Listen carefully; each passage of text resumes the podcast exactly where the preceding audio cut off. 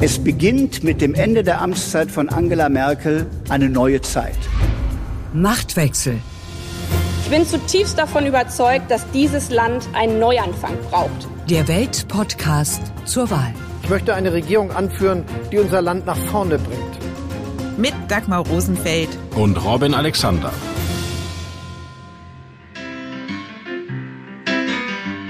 Gehst du in die Stadt, was macht dich da satt? Currywurst. Kommst du von der Schicht, was Schöneres gibt es nicht als wie Currywurst. Currywurst ist SPD. So haben die Sozialdemokraten tatsächlich 2013 bei der Landtagswahl in Nordrhein-Westfalen geworben. Und erst unlängst hat Gerhard Schröder die Currywurst zum Kraftriegel des Facharbeiters erklärt. Zur entscheidenden politischen Kraft für den Facharbeiter will die SPD mit dieser Bundestagswahl wieder werden. Und deshalb ist Saskia Esken Pommes, anstatt in Talkshows zu gehen. Was die Fritten von Esken über die Machtverhältnisse in der SPD aussagen und wie links die Partei nach der Wahl sein wird bzw. sein kann, darum geht es in dieser Folge von Machtwechsel. Außerdem sprechen Robin und ich über deutsche Lyrik und wirtschaftspolitische Prosa und darüber, was sowohl das eine als auch das andere mit Armin Laschet zu tun hat. Liebe geht durch den Magen, Parteiräson offenbar auch. Das wurde in der Sendung von Anne Will deutlich, als Jens Spahn sich zu Wort meldete.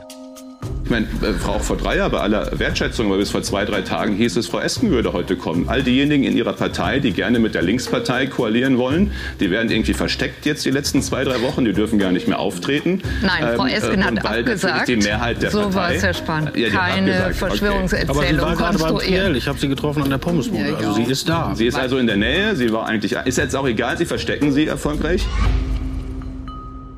Wie gerade zu hören war, bist du auch in dieser Sendung gewesen, Robin. Und du bist offenbar kurz vor der Sendung Saskia Esken begegnet. Ja, das war in Adlershof. Das ist dieses äh, Fernsehgelände, übrigens lustigerweise, wo früher die Akademie der Wissenschaften der DDR war und das Büro von Angela Merkel. Und da werden jetzt große Fernsehevents gemacht. Und da war das Triell und nachher die Sendung Anne Will. Und ich kam dahin, wurde geschminkt für die Kameras, weil man sonst noch müde aussieht, als man nach acht Wochen Wahlkampf sowieso aussieht. Also dann ging ich da in einen Bereich, da sammeln sich Journalisten und Spin-Doktoren und Uschi Glas und Leslie Mandoki waren auch da. Also das so Who is Who der bürgerlichen Gesellschaft. genau. Und die gucken da zusammen das Triell auf so großen Leinwänden und erzählen sich dann hinterher gegenseitig, dass ihr Kandidat das gewonnen hat. Und da war eine äh, Bierbude, eine Pommesbude und eine Currywurstbude. Und tatsächlich äh, vor diesem Triell begegnete mir der Saskia Esken und sie aß eine Pommes. Und wir haben uns auch richtig nett unterhalten. Sie ist übrigens total tiefenentspannt und freundlich und übrigens generell hat sie auch mittlerweile so einen Zug von angenehmer Selbstironie entwickelt. Das heißt also, terminlich gab es gar keine Gründe, dass Saskia Esken nicht bei Anne Will gesessen hat. Aber offenbar hat die SPD am Ende lieber Malu Dreyer hingeschickt. Und es geht ja die Theorie rum, dass sich Leute wie Esken, Norbert Walter Borjans und Co. vor der Wahl möglichst unsichtbar machen, damit die Öffentlichkeit die rote Bande hinter Olaf Scholz vergisst. Und für diese Theorie spricht ja dann schon deine Begegnung mit Saskia Esken an der Pommesbude. Ja, wobei natürlich im Pressezelt beim Triell in der ersten Reihe zu sitzen, ist jetzt nicht das cleverste Versteck. Und sowas machen Parteien ja öfter. Also Talkshow-Redaktionen entscheiden natürlich völlig autonom, wen sie einladen. Aber clevere Parteien sprechen sich so ein bisschen ab, wer zusagt. Das geht manchmal spektakulär in die Hose. Ich denke an die legendäre Sendung, als die CDU Philipp Amthor in eine Diskussionsrunde über Abtreibung mit vier Frauen schickte. Und also die, diese strategische Planung klappt nicht immer. Aber bei der SPD hat es schon lange gut geklappt, weil die tatsächlich eher bürgerliche Mitte-Leute in die Shows geschickt haben. Aber die anderen auch. Also auch Kevin Kühnert ist ja mittlerweile da. Aus äh, guter Quelle weiß ich, dass Frau Esken am Wochenende auch irgendwo auftauchen wird. Also die sind nicht total versteckt.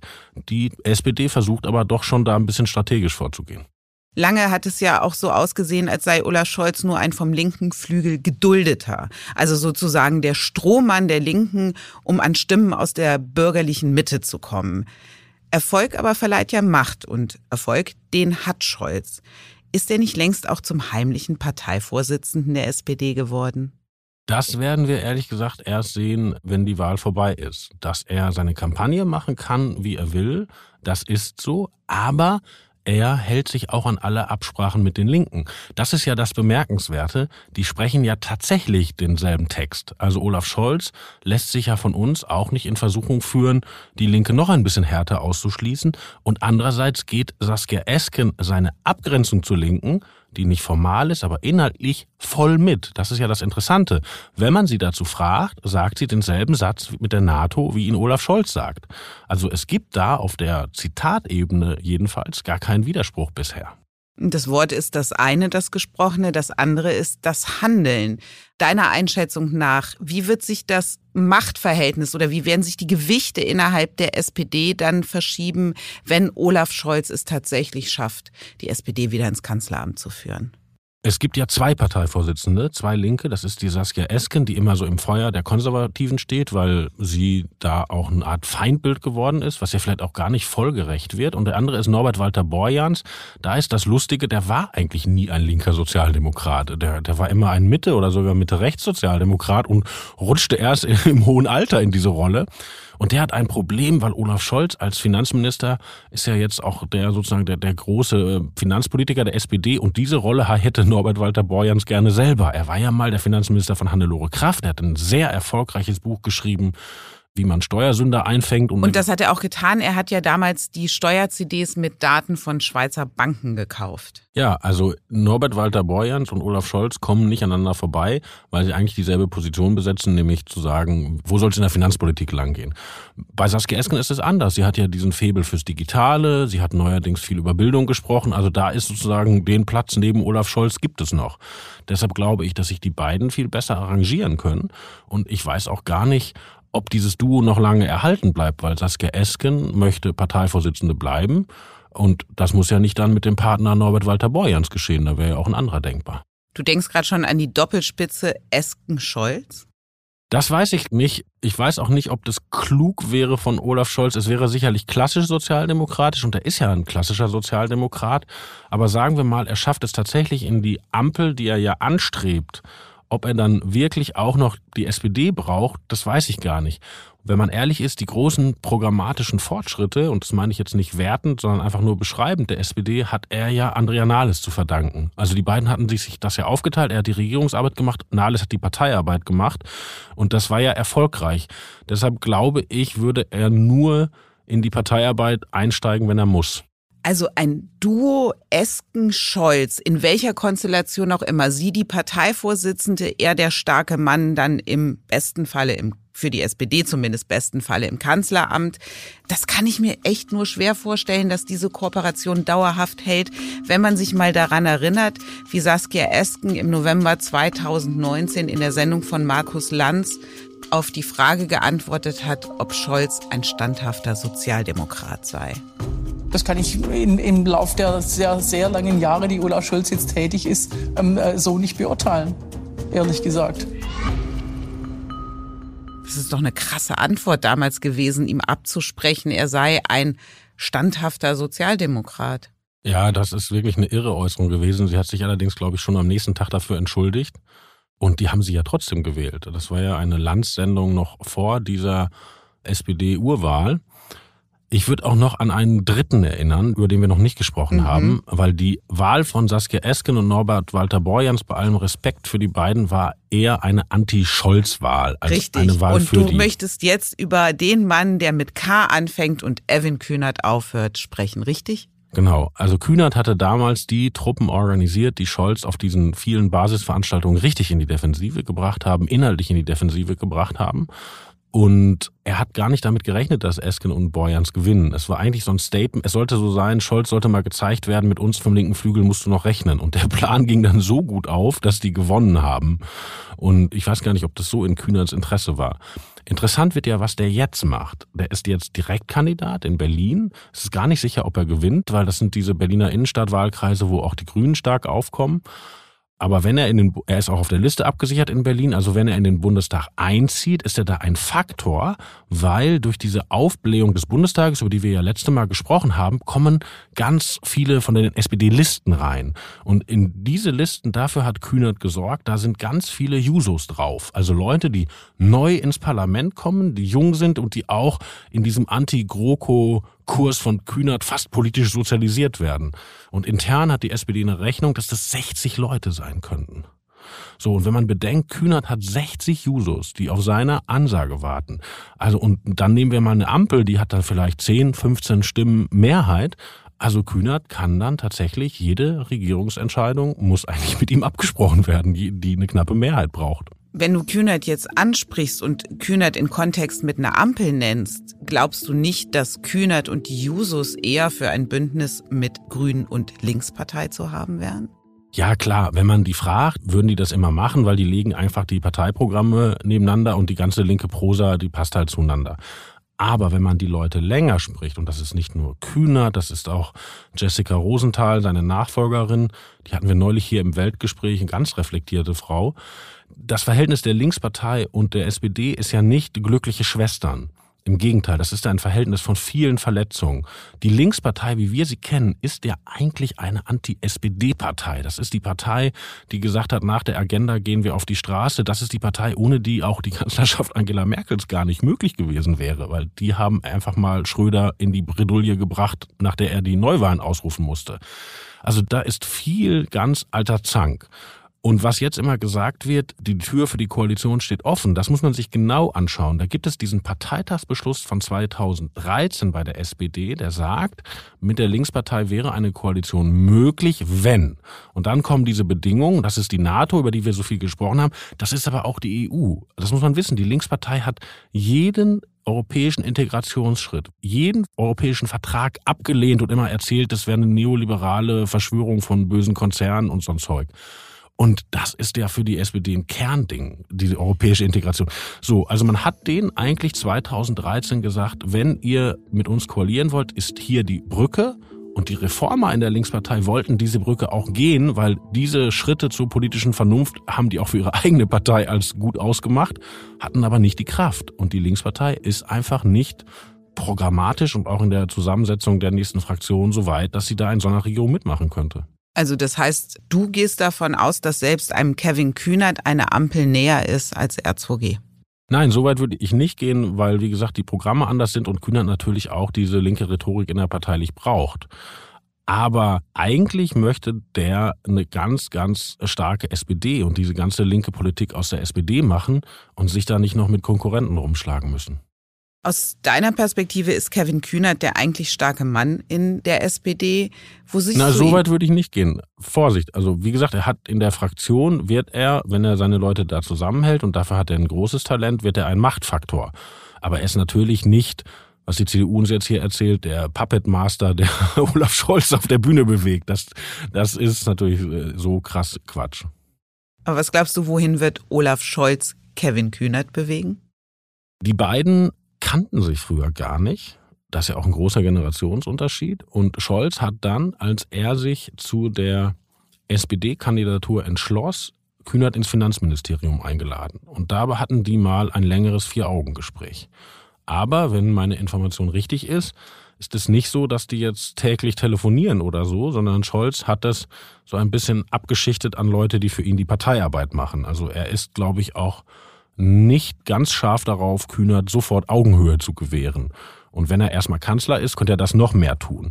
Deshalb glaube ich, dass Scholz sich eine SPD-Aufstellung vorstellt, wo Kühnert ein Faktor unter vielen ist, den er sicherlich auch respektabel behandeln wird, der auch seine Punkte machen wird können. Und Scholz hält sich ja auch an dieses ganze linke Zeug im Wahlprogramm. Aber das wird nicht so sein, dass er da auf Augenhöhe kommt. Im Hinterzimmer. Wirtschafts- und Klimapolitik bei der Union heißt in den Worten von Armin Laschet einfach mal machen lassen. In den Worten von Annalena Baerbock gehen Wirtschafts- und Klimapolitik so. Jedes Verbot ist auch ein Innovationstreiber. Das sehen wir doch jetzt bei den deutschen Automobilherstellern. Ja, das war eine interessante Zuspitzung in dem Triell. Und die Positionen sind so natürlich fast bis zur Karikatur überspitzt, weil die Union ist nicht dafür bekannt, die Wirtschaft einfach mal machen zu lassen. Im Gegenteil, wir haben ja auch so schon eine Menge Vorschriften. Aber die Grünen sind doch sehr wohl für ihre Verbotssehnsucht oder wenn du auch willst, Verbotslust bekannt. Also das ist doch gar nicht so überspitzt, auch wenn sie versucht haben, das in den vergangenen Jahren etwas zu kaschieren. Ja, das ist bei denen eine interne Debatte. Das haben schon auch Leute bei den Grünen verstanden, dass Innovationen nicht angeordnet werden können aus der Bürokratie. Und die haben sich sozusagen innerparteilich darauf geeinigt, dass sie beides brauchen. Also, dass sie sowohl Räume für die Wirtschaft brauchen, um technologieoffen was zu machen, aber auch mit, die sprechen nicht so gern von Verboten, die sprechen von Ordnungspolitik arbeiten wollen. Und Baerbock ist in ihrem Wahlkampf interessanterweise immer mehr auf die Ordnungspolitik-Verbotsseite gerückt wie dieser Wahlkampf ja sowieso von einer gewissen programmatischen kulturellen Regression bei den Grünen geprägt war.